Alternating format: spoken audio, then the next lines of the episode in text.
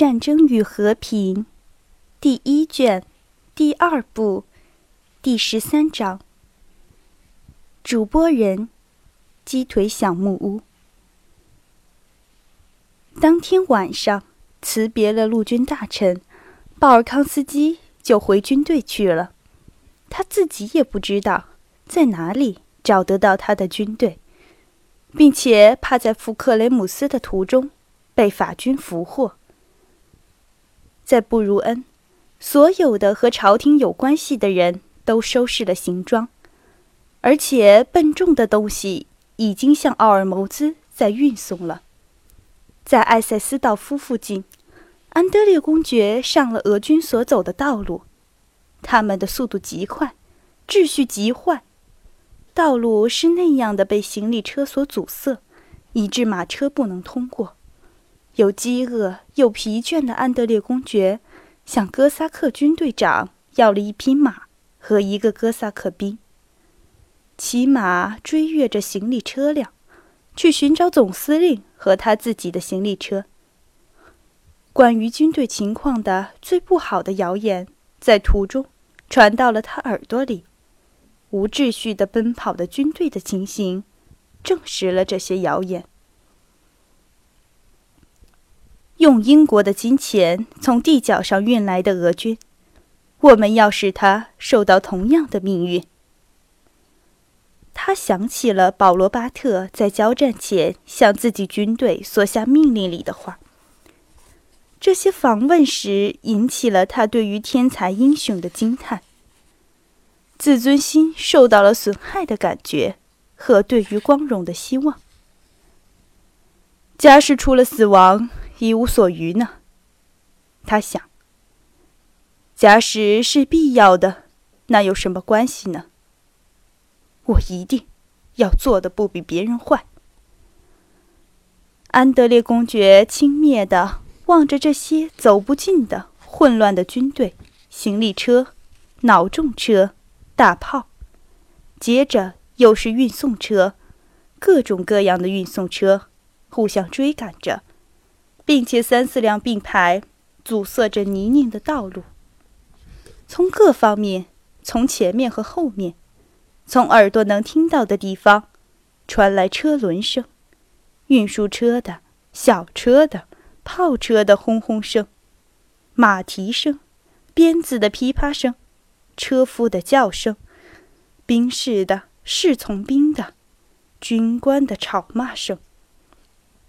在路边上，他不停地时而看到倒在地上的破了皮的和未破皮的马，时而看到破碎的运送车，上面坐着孤独的兵士们在等待着什么，时而看到落伍的兵，他们成群地往附近的村庄里去，或者从村庄里拖出家禽、羊、草节，或装满了东西的袋子。在上坡和下坡的地方，人群更是拥挤，并且有不断的呼叫声。兵士们在极细的泥沼中走动着，手推着炮和车辆，鞭子响着，马蹄滑着，腕革破断了，胸脯都喊得挺起来了。领导行军的军官们在行李车之前骑着马，时而上前，时而退后。他们的声音在全体的喊叫中是不易听到的，在他们脸上可以看得出，他们对于制止这种混乱的可能是觉得失望了。这就是可爱的政教的军队，鲍尔康斯基想，回忆着比利宾的话。他骑马走到一队运送车那里，希望向他们当中的人探问总司令在什么地方。和他正对面的，来了一辆异样的单车的车子，显然是士兵们用人家的东西凑成的，看来是介乎载车、单马篷车与轻便篷车之间的样子。有一个兵在赶车，在皮篷之下有一个女子坐在车尾后边，她身上裹着披巾。安德烈公爵骑马走到他们那儿，正要向兵士发问时，坐在车中的女子拼命的叫声引起了他的注意。率领车辆的军官打了这辆车子上赶车的兵士，因为他想要越过别的车子。他的鞭子落在车围上，女子尖声地喊叫，看见了安德烈公爵。他从车围底下把头探出来，并且挥动着从披巾下边伸出的兽手喊叫：“副官，副官先生，看上帝的情面，保护我！这要变成什么样子？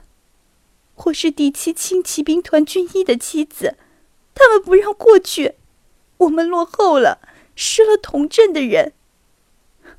我要把你打成肉饼，退回去！”愤怒的军官向士兵大叫：“和你的贱女人一同退回去！”“副官先生，保护我！这这是什么意思？”医生的妻子说：“请您让这辆车子过去吧。您没有看见这是妇女吗？”安德烈公爵骑马向军官面前走着。军官看了看他，没有回话，又转向兵士：“我来赶你，回去！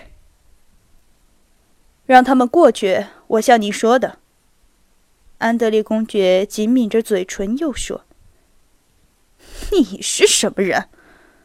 军官忽然带着醉汉的狂怒向他说：“你是什么人？你是长官，是吗？这里我是长官，不是你。你回去！”他重复说：“我要把你打成肉饼。”这个字眼显然是军官欢喜说的。他给了小副官一个大眉头，后边的声音说着。安德烈公爵知道这个军官是在发无故的酒疯，在这种情形中，人们是不知所云的。他知道，他替车中医生的妻子说，会使他招致世界上最可怕的东西，即是所谓的嘲笑。但他的本能向他说了别的话。那个军官还未及说完最后的字句，安德烈公爵便带着因大怒而变色的面孔，骑马走到他面前，举起鞭子，让他们过去。军官挥了挥手，连忙地跑开了。全是因为这些人，因为这些参谋人员，才有这一切的混乱。他低语着：“随便你怎么办吧。”安德烈公爵没有抬起眼睛，匆忙地离开了称他为救命恩人的医生的妻子，并且厌恶地回想着这场受气情景的极细的详情，向前面的那个村庄奔驰而去。他听说总司令在这个村庄里，